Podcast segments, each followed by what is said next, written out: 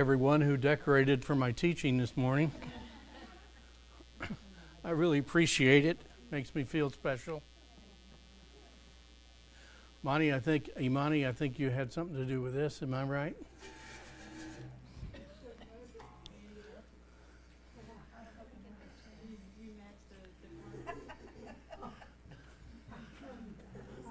And in a moment, Scott's going to tell me when I can begin, so.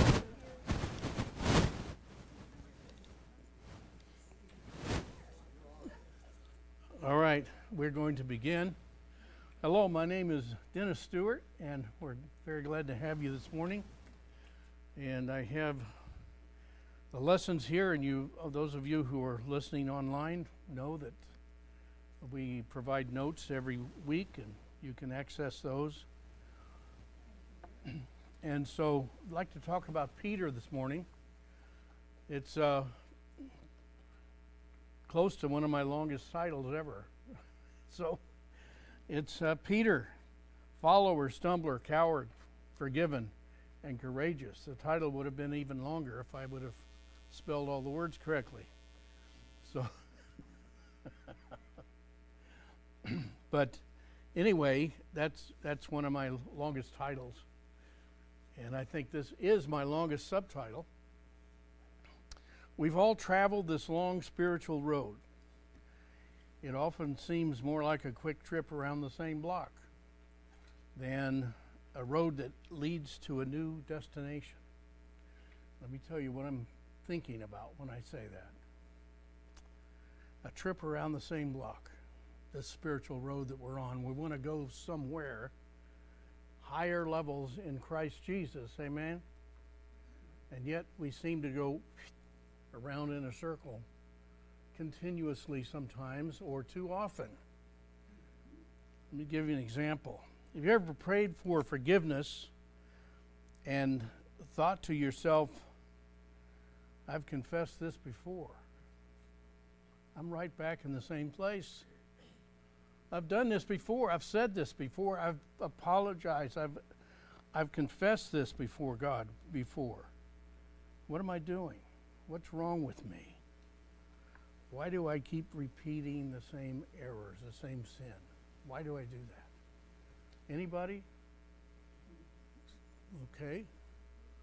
Those of you who I haven't touched yet, how many would agree that you think I've probably done that a few times? Okay, now I have everybody recorded. Tammy's going to tabulate those results and type them up for you next week. Well, the night of Jesus' betrayal, arrest, and torture must have been the worst night of Peter's life. We know it was for Jesus. We're talking about Peter this morning. Must have been the worst night of his life, absolutely the worst. There are few people who recognized him at Caiaphas' house out on the patio. The fire was going. People were huddled around to keep warm. There he was. He denied Jesus 3 times. Most of the other disciples fled in fear. They were just gone when Jesus was arrested.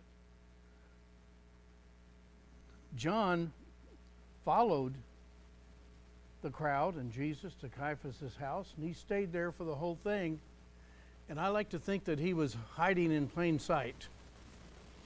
He may have had a hoodie on, okay, and his head down a little bit, but he was part of the crowd. He wasn't standing out in any way. He was hiding in plain sight, in my view, his personal view. Judas returned the money the next morning and went out and hung himself.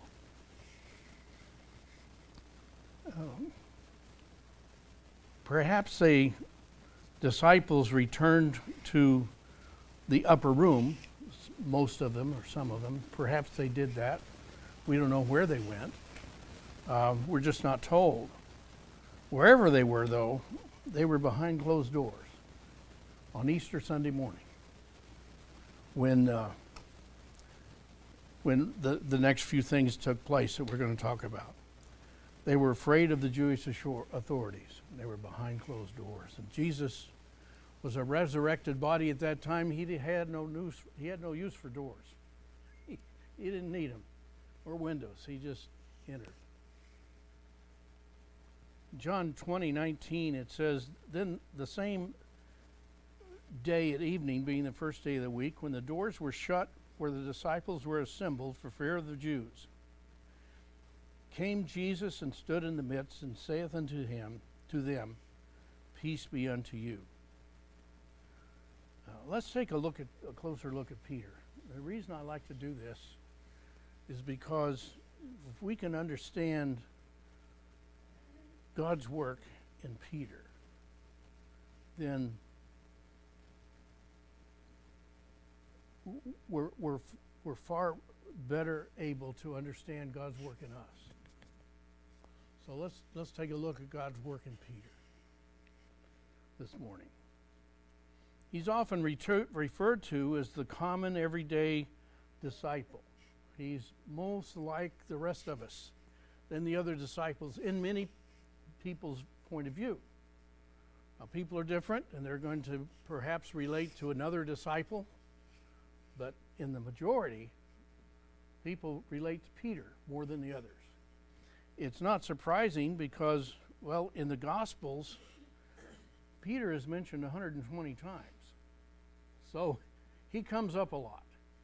So we're going to relate to him because just for that reason, nothing else. John and Judas, names are mentioned 20 times. Okay, so Peter, that's 6 times more if my higher math is working.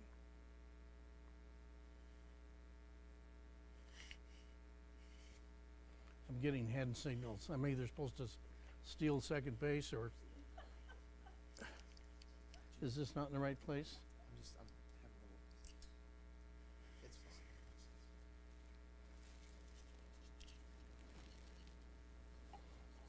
Put it right there. So, John and Judas 20 times, or 1/6. Andrew is mentioned 12 times. Thomas 10 times. And the others are mentioned 3 times or less. Okay, so who are you going to think about more often? Peter. It's only natural that we do that. And I believe that Peter's many failures are another reason many Christians relate more to him today than the others. We fail too. And we need to ask forgiveness. We need to be reconciled to the Father through Jesus. And so I like to look at Peter and try to figure out what he was thinking, what he was feeling. When Mary Magdalene was at Jesus' tomb on Easter Sunday morning, the angel spoke to her and she said, "And he saith unto them, Be not affrighted. Ye seek Jesus of Nazareth, which is crucified. He is risen. He's not here. Behold the place where they laid him. But go your way, tell his disciples." What's in bold there? And Peter. "That he goeth before you into Galilee. There shall ye see him, as he said unto you." He told him he was going to see him again, right? Go tell him that's about to happen. And Peter. Some of the translations say, especially Peter. The disciples and Peter. Make sure you include Peter.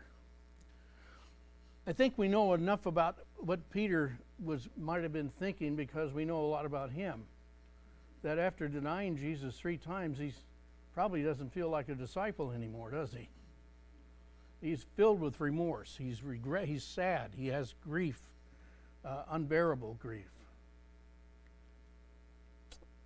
Not believing that he's worthy to be called a disciple anymore, perhaps.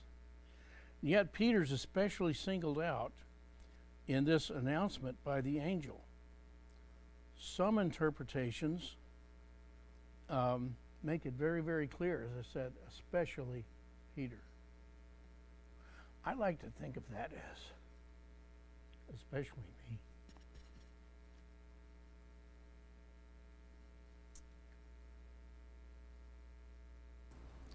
especially you.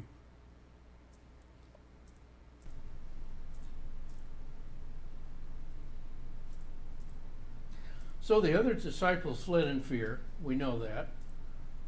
John decided to hide in plain sight. We know that.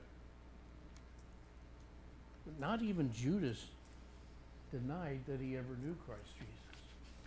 Peter's the only one that did that. Now I'm starting to really imagine how he felt a few days out on that Sunday morning. Peter denied Jesus 3 times. Once positively, then contemptuously, and then blasphemously, he denied him. He was on the porch at Caiaphas' house. There were other people around by the fire. We're going to talk about this for a minute. John adds detail to his story for a purpose. When you're reading John and you see John has added detail, look at it closely. There's a reason for it. It's not just for your interest. It's there to point to a spiritual truth of some kind. He does it on purpose. It's something that he is prone to do as the Spirit led him. And it's always there for an important reason, it seems. I said always, maybe I should say most of the time. Positively. Now Peter sat without in the palace, and the damsel came unto him, saying, Thou also wast with Jesus of Galilee. But he denied before them all, saying, I know not what thou sayest. Declarative sentence. I don't know him. I don't know what you're talking about. Positively denied Jesus at this point. 2 verses later. That was Matthew 26, 69 and 70. Now he's got contempt. And when he was gone out into the porch, another maid saw him and said unto them that were there, This fellow was also with Jesus of Nazareth. And again he denied with an oath, I do not know the man. With an oath this time. Out of contempt he said, I don't know him. I swear to you, I do not know him. And he gave an oath. Now blasphemously, 2 verses later, and after a while came unto him they that stood by and said to Peter, Surely thou art one of them, for thy speech betrayeth thee. Then began Peter, he to curse and to swear, saying, I know not the man. And immediately the cock crew. Which means that all night long had taken place. One might ask, if you don't know the man, what are you doing there? Everybody else is asleep. Only the people that had something to do that night were there. Why are you there? See, his story itself gave him away. But still, it was blasphemy, the way he said it. And he swore and he cursed. I don't know him. And all of this had been prophesied by Jesus, which means Peter's forgiveness was also a fulfillment of prophecy. Jesus knew he was going to do that, and he prophesied that he would, and he prophesied that he would be forgiven so that he could strengthen the brethren in the trying days ahead. Does Jesus know we're going to stumble? Has he prophesied that he's going to bring us back? What's he want us to do? Strengthen our brethren. Strengthen those that are around us. Strengthen those who have fallen just like we had. We'll talk more about that. All of this had been prophesied by Jesus, which means Peter's forgiveness was also a fulfillment of prophecy, so that he could strengthen the brethren in the trying days. Luke 22, 31 and 32, Luke writes, And the Lord said, Simon, Simon, behold, Satan hath desired to have you, that he may sift you as wheat. But I prayed for thee,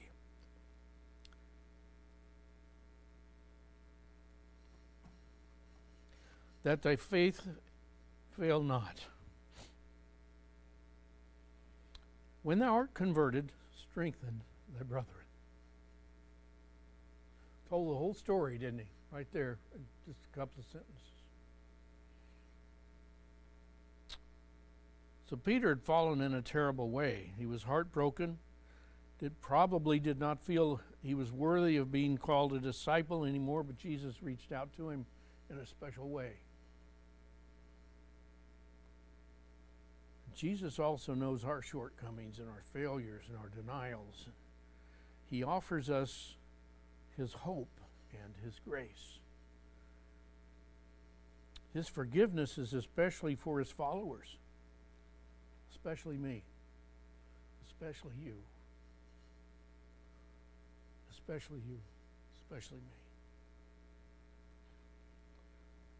Let's talk about breakfast with Jesus. We talk about the Last Supper a lot, don't we? What about the breakfast with Jesus on Easter Sunday morning? This was the last time that Jesus was going to talk to Peter and the disciples before he went to heaven. They're on the Sea of Galilee, and there's 7 disciples, and they've been fishing all night. Remember, Peter said, I go fishing. The others said, oh, we're going with you. So there were 7 of them. They didn't all go. But they knew about fishing. They knew about their life before Christ. They knew about what they have done. There was a comfort zone. They knew how to make a living. They'd made a living before they met Jesus. They're fishing again. There's a whole lot more there, too. But backing up, do you remember 3 years before this day, when Jesus was walking along the lakeshore teaching the people? It was early morning. Peter, Andrew, James, and John had been fishing all night long, and Jesus entered the boat and taught the pressing crowd from the water line, because they were just coming closer and closer. He finally had to step in Peter's boat and talk to them from the water. And after the sermon, he told Peter to launch out into the deep. Once again, they'd been fishing. They hadn't caught anything. He said, launch out to the deep, throw your nets out. And he had such a great haul of fish that he had to call another ship in to help bring in all of the fish, because he just knew the nets were going to break if he didn't do that. And now 3 years later, John records Jesus' last conversation with Peter before going to heaven. John 21, 12 through 17.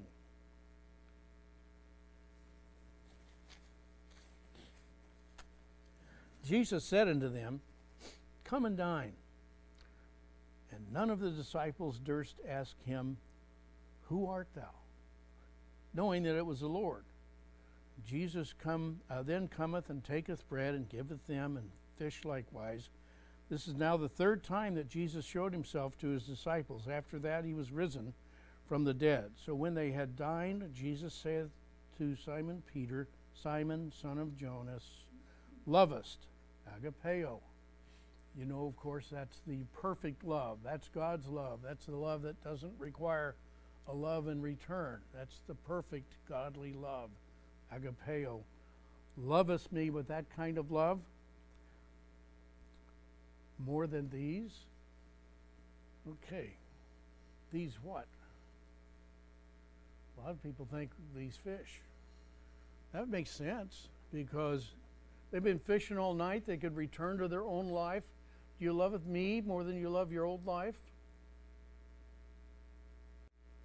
They had gone back to where Peter, just a couple of miles from where Peter lived, back there in Galilee.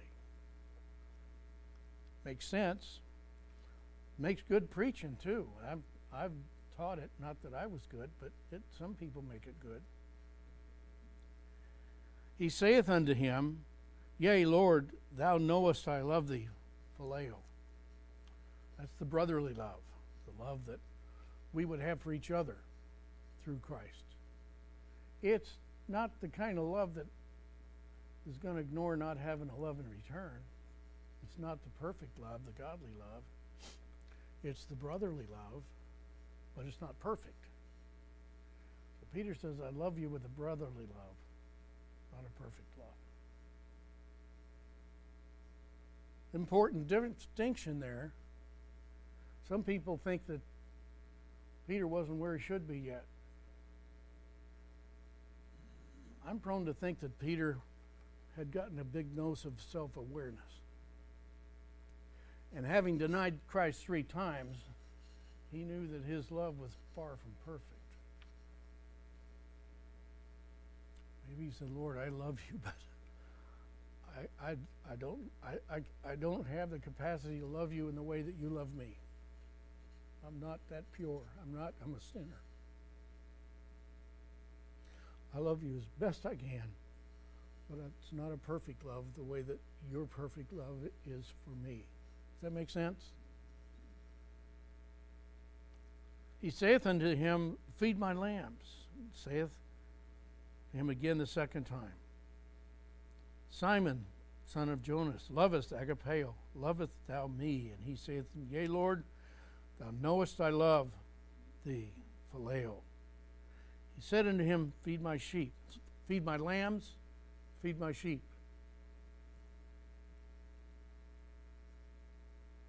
He saith unto Peter, him, a third time, "Simon, son of Jonas, lovest," phileo. This time Jesus uses the word brotherly love. "Phileo, thou me?" And he said unto him, "Lord, thou knowest all things. Thou knowest that I love thee," phileo.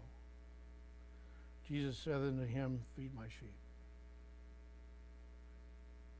The more I thought about this, I thought, I can't tell Jesus that I love him with a perfect love. I'm not perfect. I'm just not. I know it. I think Peter has gotten this big dose of self-awareness as well. I'll show you what I mean here in a minute. But 3 times Peter's confronted with that question. Peter began the events of that faithful evening where Jesus was betrayed, comparing his love for Christ to the love that the rest of the disciples had. Interesting. There's a one-on-one communication here between Peter and Jesus, and Peter says, "Well, I love you more than these guys." Let's look at that. Mark 14:29. Remember, it's generally agreed that the book of Mark is written, it's a written account of Peter's preaching. So the reason Mark wrote it down is because Peter was preaching it. 14:29 in Mark. "But Peter said unto him, Although all shall be offended, yet will I not." All of these guys will be, but I won't. I think there's a reason why after Peter denied Christ 3 times, that Jesus had him confess his love for him 3 times. It kind of makes me think of when I, now I didn't do this very much because I was, near perfect as a child. Tammy can tell you. But if I happened to give my mom a little bit of lip, sassed her a little bit after I got up, then she would have me repeat the words I just said. And I knew I was fixing to really get it then, because I had to repeat what I had just said. Well, a little bit of that's going on here, isn't it? Jesus is now having Peter tell him he loves him 3 times. But there's more. Jesus began his questioning with, "Lovest thou me more than these?" Was it the fish? There's not just one meaning in all of these things. There's several things that we can glean from the scriptures. So I don't have a problem with that being part of it. That old life, you love that old life more than me. You love that fishing, that whole life that you had, more than you love me. So that works. After all, they're returned to Galilee. They're in Tag. I got to read it. Tabgha, a little place not far from Peter's home on the shore of Galilee. Yet I also believe Jesus was humbling Peter, who boasted to love him more than the others' disciples loved him. And they denied him 3 times, Peter did, at Caiaphas' house, while he was warming himself around a charcoal fire. Why is it important that it was a charcoal fire? Why wasn't it just a fire? It's a charcoal fire. John adds that detail. What did he do that for? Let's take a look. At the Last Supper, Jesus took the role of the servant for the other disciples by washing their feet. And now, with the 7 at the breakfast, Jesus takes the role of a servant again by cooking their fish. And he puts them on a charcoal fire. Not just a fire, a charcoal fire. Disciples didn't have the pleasure of Rudy's Texas barbecue sauce to put on their fish, like Luke and Sylvie always want when they come here from France. They want some of that Rudy's Texas barbecue sauce. They didn't have the advantage of that back then, the disciples, so they had to make do with the charcoal flavoring for the fish, which is a very good flavoring. Maybe they had some herbs and spices that they added to it. But it was a charcoal fire, and it had a charcoal taste. One thing about a charcoal fire is that it involves all your senses. Your taste, your smell, your touch, you can feel it in your nose. All of 5 senses are involved when you're around a charcoal fire. That's going to help you remember something, isn't it? We know that from everything we've read, that when all 5 senses are involved, you're going to remember it. So, this symbolism. 2 times, and only 2 times, is the word for charcoal fire used, and John uses it, okay? Both times. John 21:9, let's look at that one first. That's occurring at the breakfast. As soon as they were come to land, they saw a fire of coals. That word there is anthracia. There, and fish laid down up thereon, and bread. Okay, but you have that charcoal smell everywhere when you're around that kind of fire. The other time that's used is before now, John 18:18. And the servants and the officers stood there, the patio, Caiaphas' house, who had made a fire of coals, that same word, anthracia, for it was cold. They warmed themselves, and Peter stood with them and warmed himself, and it was there that he denied Jesus. Jesus made sure they're the same kind of fire. He denied him 3 times. Is Jesus going to have him say he loves him 3 times? John has this penchant for detail, and there's a purpose for it. And he's recording Peter's confession that morning's breakfast. And it's for us today as well. Have you remembered the times that you failed? God has a way of bringing those up for us, doesn't he? It's not a condemnation, but there is a conviction there. There's a reminder there. There's a warning there. Watch out. You've done this before. Stop. 3 years ago,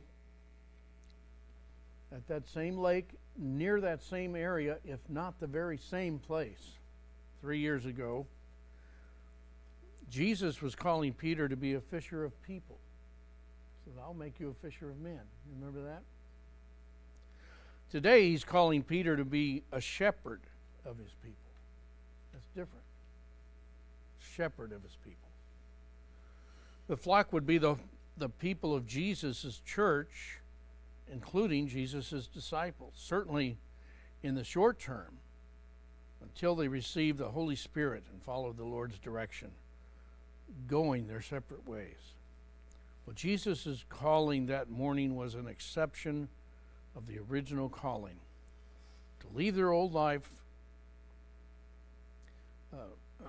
and pursue the mission I've called you to on this pivotal breakfast morning. Leave that life behind. So it was also that, wasn't it? These fish. Leave that life behind. Become my shepherd of my flock. This time Peter didn't suggest that he loved disciples. This time Jesus... Let's try it a third time.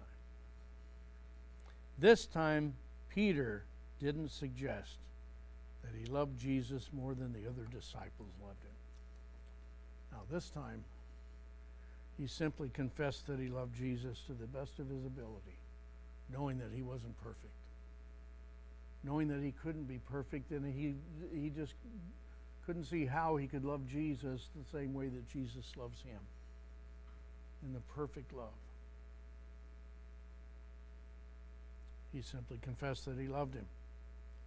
And this time, Jesus told him to be a pastor, be a shepherd of the flock. Now, this is the role Jesus had announced for himself earlier in his ministry. John writes it, John 10:11. Jesus said, I am the good shepherd.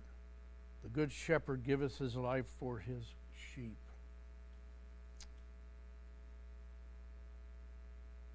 How would Simon prove his love for Jesus now?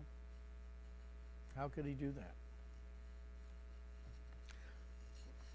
By feeding his sheep. That's how. By caring for his little lambs. That's how he could prove his love.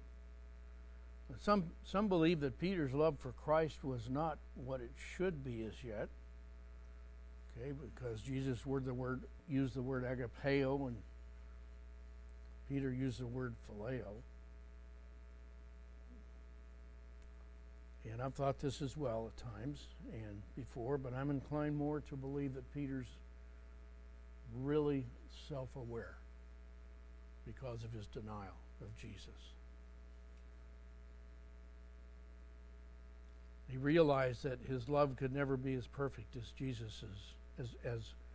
Jesus's love for him. Well, the last time Peter was asked about his devotion to Jesus, his answer seemed to be far more about himself than it was about Jesus. He said, although all shall be offended, all these other guys here,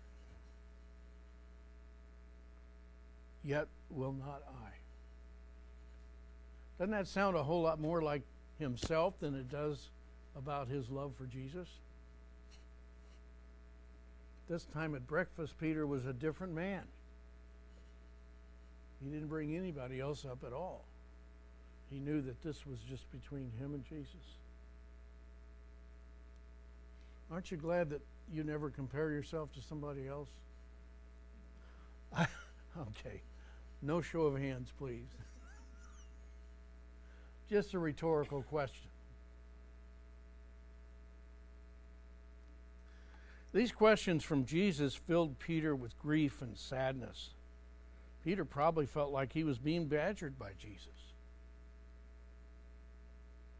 Yet isn't this what repentance and reconciliation is all about? Being stricken with grief, sorrow, conviction? That's what reconciliation requires, isn't it?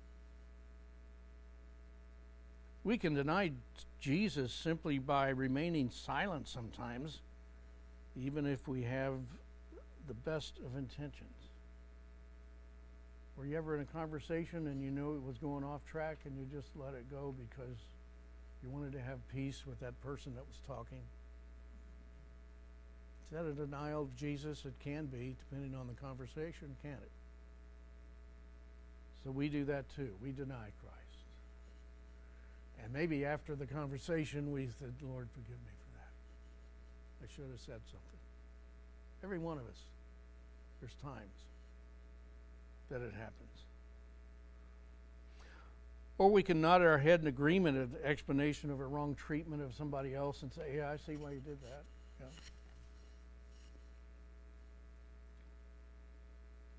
There are many other examples of denial or consent to the wrong behavior simply to have peace. You know as many other examples as I do.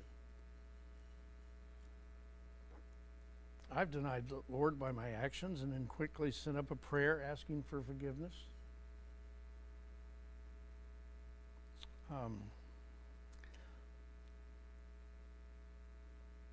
You ever heard somebody say, well, they're telling you about someone that they had an interchange with and what they did that hurt them. But I know Jesus has forgiven me. And then they go on talking as though it was a comma. I know Jesus has forgiven me, comma, and right on with the sentence. The reason I bring that up is because I read somewhere that a long time ago, a theologian began to call that cheap grace. Cheap grace. I thought, that makes a lot of sense to me. Sometimes we involve ourselves in cheap grace. Lord, forgive me for that. We go on. Where's the grief? Where's the sadness? Where's the conviction? Where's those other things that need to happen to be reconciled to the Father? Not always there, are they? We kind of look for cheap grace sometimes, don't we? Perhaps it's a blurted out word or something that happens in mid-sentence. You know all of the things I could bring up. So we need to take God's grace more seriously. Jesus is teaching around the charcoal fire at this breakfast. Should remind us that failure should humble us. Failure should humble us. Jesus humbled Peter to make sure Peter understood the gravity of his sin. Failure should also teach us humility. Yeah, okay, I made the mistake, but I'm better than this guy over here. You should see what that... Well, I know you have seen what this guy did, but you should see. I didn't do like he did. But forgive me anyway. Cheap grace. Cheap grace. We need to avoid that. Some people even have to experience failure in order to learn how to be the people God wants them to be. They have to fail in order to understand. Or they act like that's what it takes.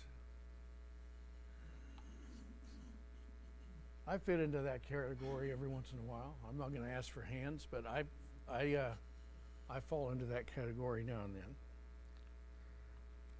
In the case of Peter, the best part of Peter's life as a servant of Christ came after he failed. Think about that. The best part of his life came after he failed. That's when he became forgiven and courageous. This can be our history as well.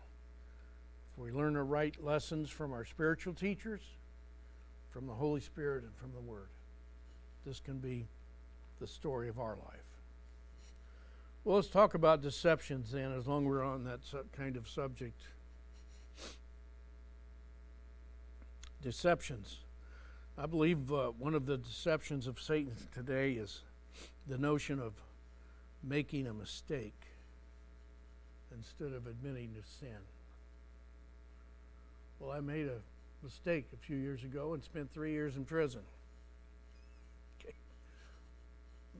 My son, my friend, you sinned 3 years ago. You sinned. Well, I made a mistake. I took the candy bar out of the... You sinned. I made a mistake. It's not a mistake. It's a sin. You add a column of figures, you get the wrong answer, that's a mistake. you turn left and you should have turned right to get to where you were trying to go, that's a mistake. Mistake is when the outcome is not predetermined. A sin is when you know what you're doing is wrong and it leads to an outcome that you know is going to be bad. But Satan has helped us to replace that word sin with mistake. Made a mistake. Not a mistake, it's a sin.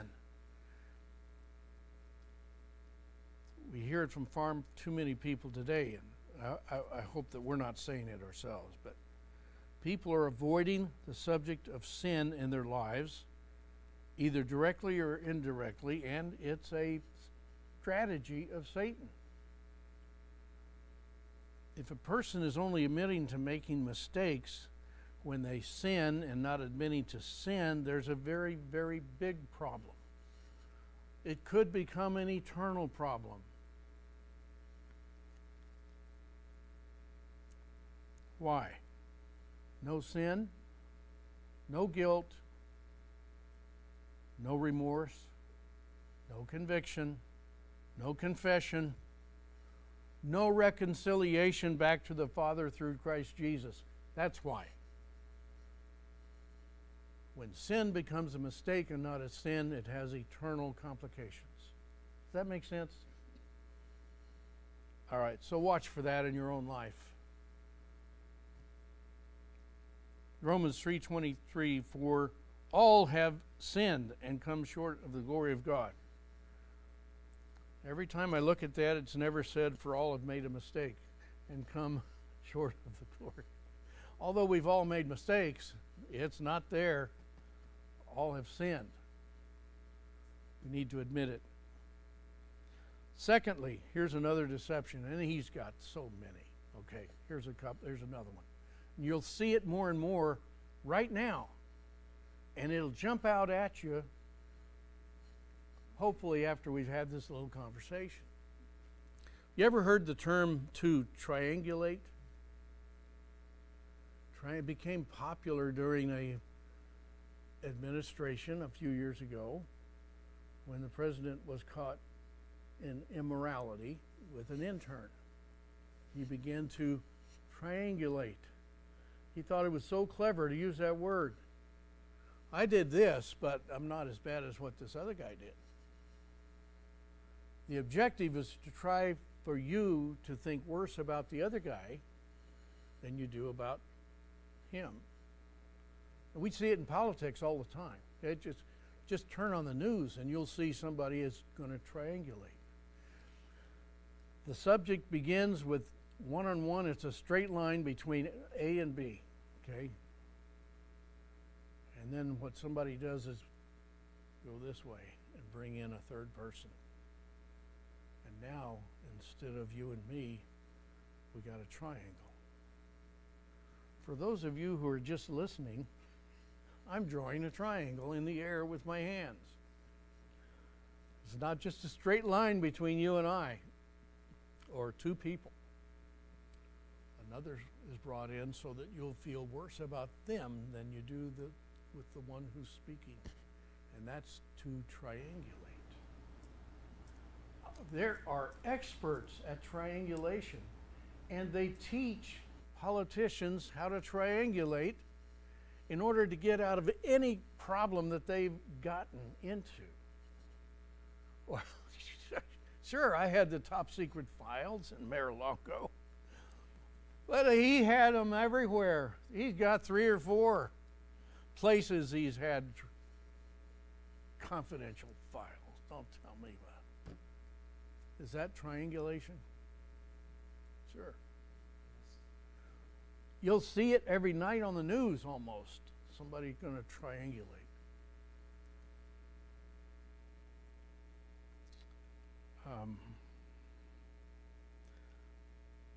Watch for it. You'll see it right away. Sad thing is you see your friends do it. You see other people do it. Sometimes you'll catch yourself thinking that. Okay? Not as bad as this. Not as mad as I can't think of a name. Not as bad as Becky over here, okay? Not as bad as her. Not as bad as Charlie. That's triangulate. They think it's a new technique because they thought of another word. It's comparative sin is what it is. But they thought of a new word, triangulate. So it's a new technique. Actually, it's as old as Adam and Eve. That woman you gave me. This conversation was between God and Adam, and what did Adam do? Over to the side, that woman you gave me. Triangulate. How new is it now? It's happened since there were two people on the earth. Okay, so Peter could have said, okay, you're right, Lord. But these other guys, they all fled. I didn't flee. At least I didn't try to sell you off to the high priest like Judas did. Or at least I didn't try to just be in the crowd and hang my head so nobody would see who I was. I was speaking to everybody. I was bold. He didn't do any of that. This time he was extremely humble, and he knew that this was between him and Jesus. And he knew that no matter what anybody else was doing, we're talking about my sin. And God, by his Holy Spirit, approaches us that way all the time. It doesn't matter what anyone else is doing, does it? This is between you and me. Please don't triangulate. It's easy. It doesn't take any brilliance of any kind, and it's deadly, spiritually deadly.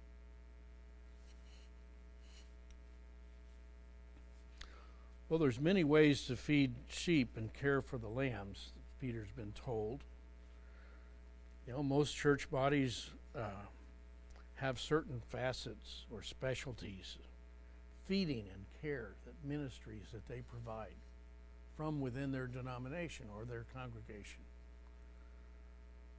Some will devote their efforts to the physical needs of Christians or the lost by supplying food and clothing, all of these sorts of ministries that go out. And, you know the ones I'm talking about. They're needed. It's a good work. We don't do that. But they do it, and we bless them for it. It's a needed work. Disciples were told to do that, weren't they, in the early church? Some will devote their efforts to those physical needs. Others will devote themselves to salvation and a new believer's ministry, and their church grows by. And that's a needed work. That's good. Still others who minister in healing, or Holy Spirit ministries, or certain other teachings. We have ours. Okay? Taken as the whole, the church as a whole, by way of all these denominations, are reaching out to everyone. Okay? There's good churches. There's churches that are not so good. But God has given them a job, and they're doing it. And they're doing it imperfectly. All of them are. But they're doing it. They have their specialties. God orchestrates it so that everybody's being reached in some way, in some fashion, that can be reached by people who are trying to follow him. Well, should the church specialize in a ministry at the cost of not having time or personnel to minister in the broader and more inclusive platform?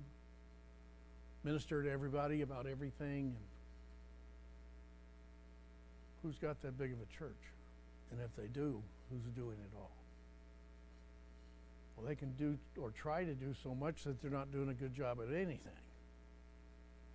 And so, specialties are, when directed by the Lord and the Holy Spirit and pastor receives and does, and you know all of the things I should say here. When that happens, they do need to have their specialties. Who can do it all?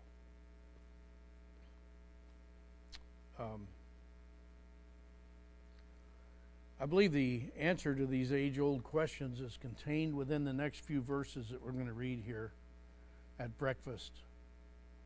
Here, after Jesus said to Peter, "Feed my sheep," he's already said, "Feed my lambs, feed my sheep." John 21:17 through 22.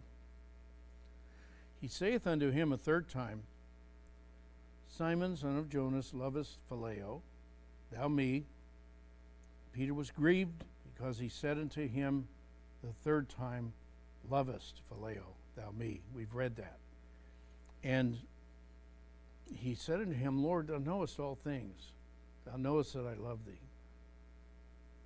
Phileo. Jesus said unto him, "Feed my sheep. Verily, verily, I say unto thee, when thou wast young, thou girdest thyself and walkest whither thou would go. When thou shalt be old, thou shalt stretch forth thy hands, and another shall gird thee and carry thee whither thou wouldest not." This spake he, signifying by which death he should glorify God. And when he had spoken this, he said unto him, "Follow me." Then Peter, turning about, seeth the disciple whom Jesus loved, agapeo, talking about John now, following behind them. And he's the one that leaned on his breast at supper and said, "Lord, which is that he that betray thee?" He doesn't use his own name, he just describes himself. Peter, seeing him, saith to Jesus, "Lord, and what shall this man do?" And Jesus said unto him, "If I will that he tarry till I come, what is that to thee? Follow thou me." Take your eyes off of him. Your job is to follow me. Much of the church at large is too concerned about what the assembly down the road or around the corner is doing or not doing. And right here, Jesus straightens this everything out. Says, "What is that to thee? Follow me. Follow me."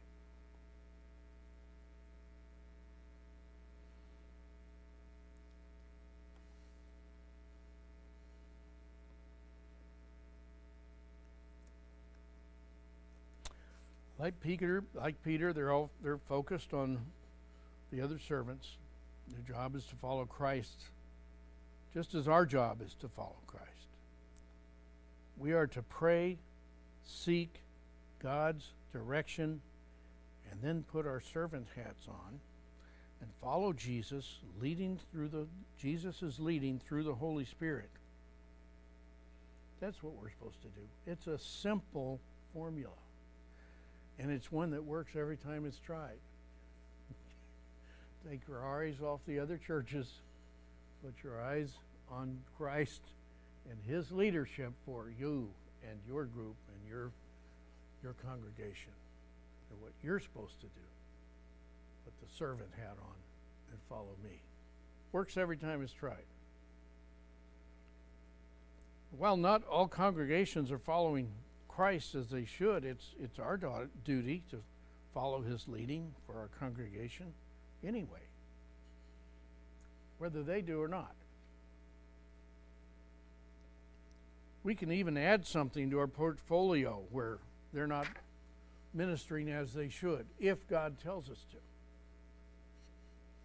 Jesus didn't tell Peter to stop loving or caring about John. No. He was telling Peter to focus on his own directive from the Lord and let John focus on John's directive. Let him do that.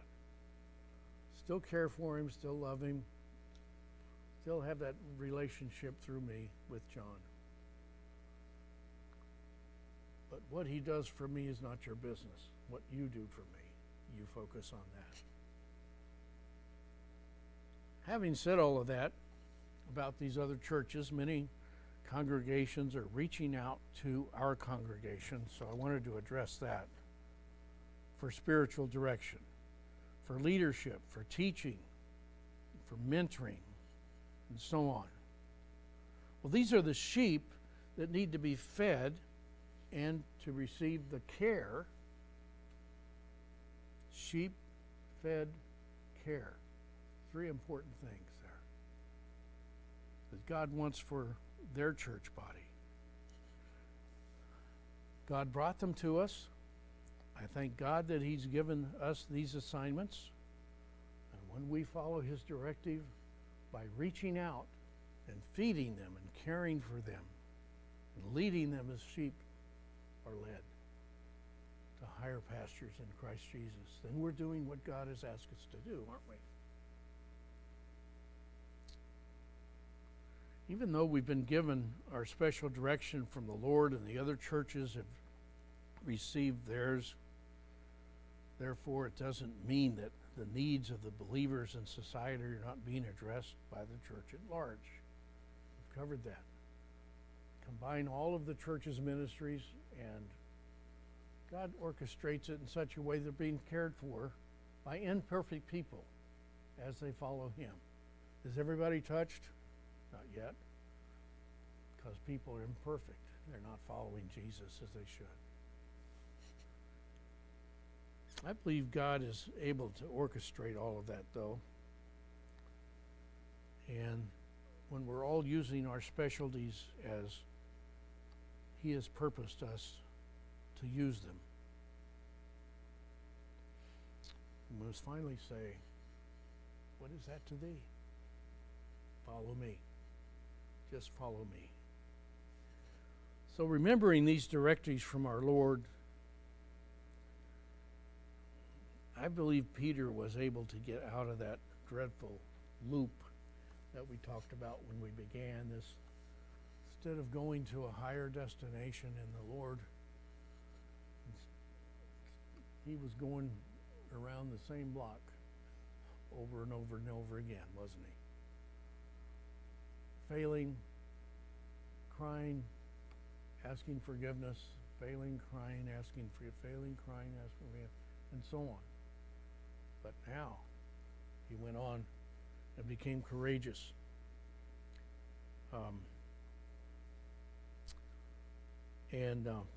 Then he was able to continue on his spiritual road that led to the higher destinations in Christ Jesus. I know that you know that that's what you want to do also. But it's not enough for us to just want to do it. We have to do it. But then it's incumbent upon us to reach out and help others to do it in love and in such a way that we are helping and not scolding. God's going to handle the convictions. When we do it, it's condemnation. When God does it, it's conviction. There's a whole big difference between those two things, isn't there? But that's what I believe that is our teaching for this breakfast with Jesus that we've been talking about, and Peter's denial and his reconciliation with Jesus. There's other things to talk about. So many things happened in there, but I believe we've covered a few of them, and I hope it's helped. Yes, ma'am. I just wanted to comment on from the beginning when you were talking about his denial 3 times, Peter's. And he obviously was afraid for his life. Yes, he was. And so he could see Jesus being tortured. Right, yeah, so it was fear that was driving his denial, which is an emotion. Yeah. And I remember when we were raising our kids, I remember teaching them that you're going to find yourself in situations where you're going to have to make a quick decision. And your emotions will likely want to drive that decision. Yeah. And I don't need to go into detail about what those things can be for teenagers. But let's process together some of those scenarios that you're going to face so that you're not making that decision at an emotional moment, but you're making the wise decision. You know what I mean? And I'm sure we all did the same thing with our kids. Just to prepare them not to be driven by their emotions and get themselves in a situation they don't need to be in. Yeah. So I think about Peter, and I think about what Jesus said to him about you know, sifting him like wheat, and that his faith not fail. And I guess my point is I think for all of us, we don't know what's ahead.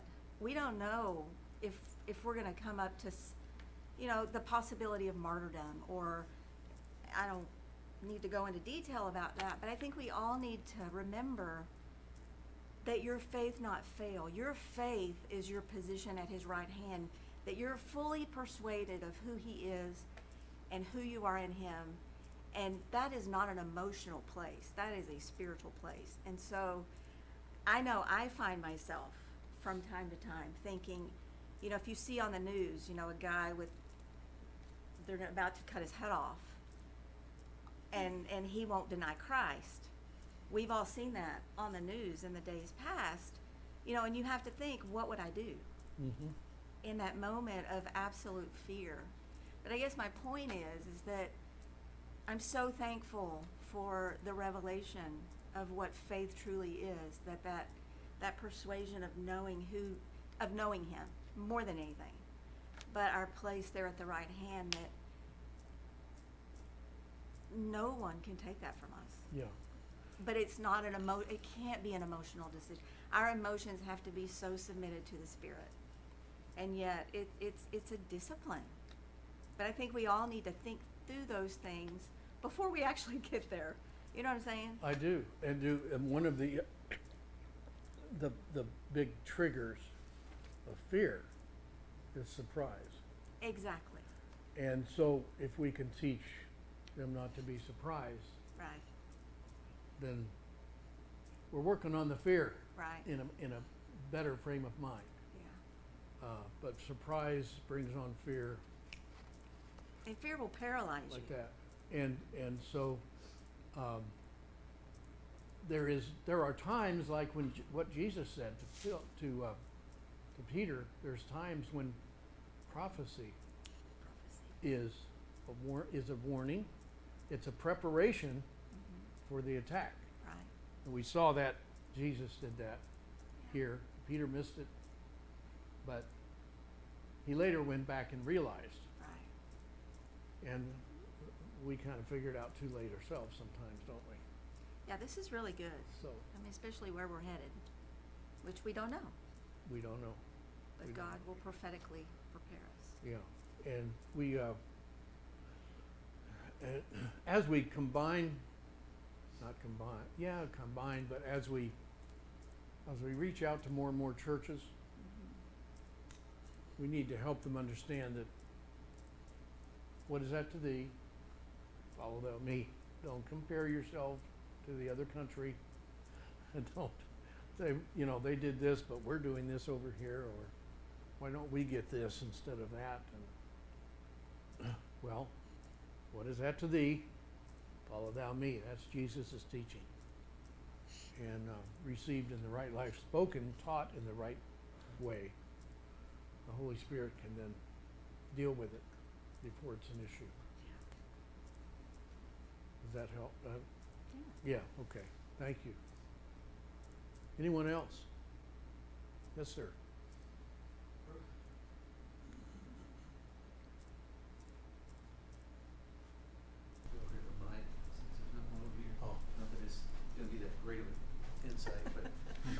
Scott mentioned it earlier, so I was going to do it. One of the things, I'm going to piggyback off what Monica was saying. And this was really good, Dennis, the comparison, the back and forth, you know, because so much of our walk is when we do enter into failure, like Peter. I mean, he did fail, but he was the first one that stood up on the day of Pentecost and had the incredible revelation of what was going on. And I think that, too, speaks of some of this scenario as well. I mean, it's not just he left his net. He left his occupation to follow the Lord. I mean, there's a lot of different things in here that we can all... It's not just one teaching, is it? No.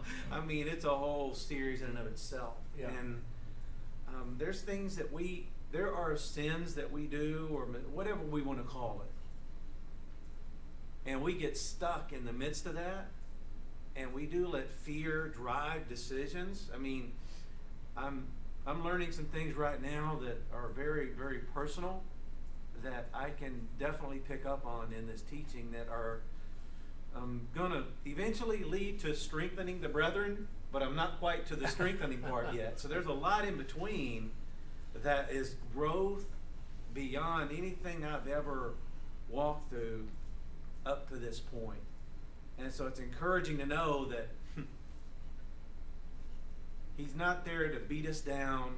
He's not there to whack us over the head, because this is encouraging to know that a Peter-like person walked through this, was sifted, but yet came out on the other side being strengthened in a great way. And we don't really think of it like that. We get lost in the, oh, I made the wrong decision here, or I made the wrong choice. But really, God's thoughts towards us have nothing to do with evil. He says, you know, through Isaiah, I don't have any raw or twisted thoughts towards you, but rather thoughts of shalom. I'm here for you.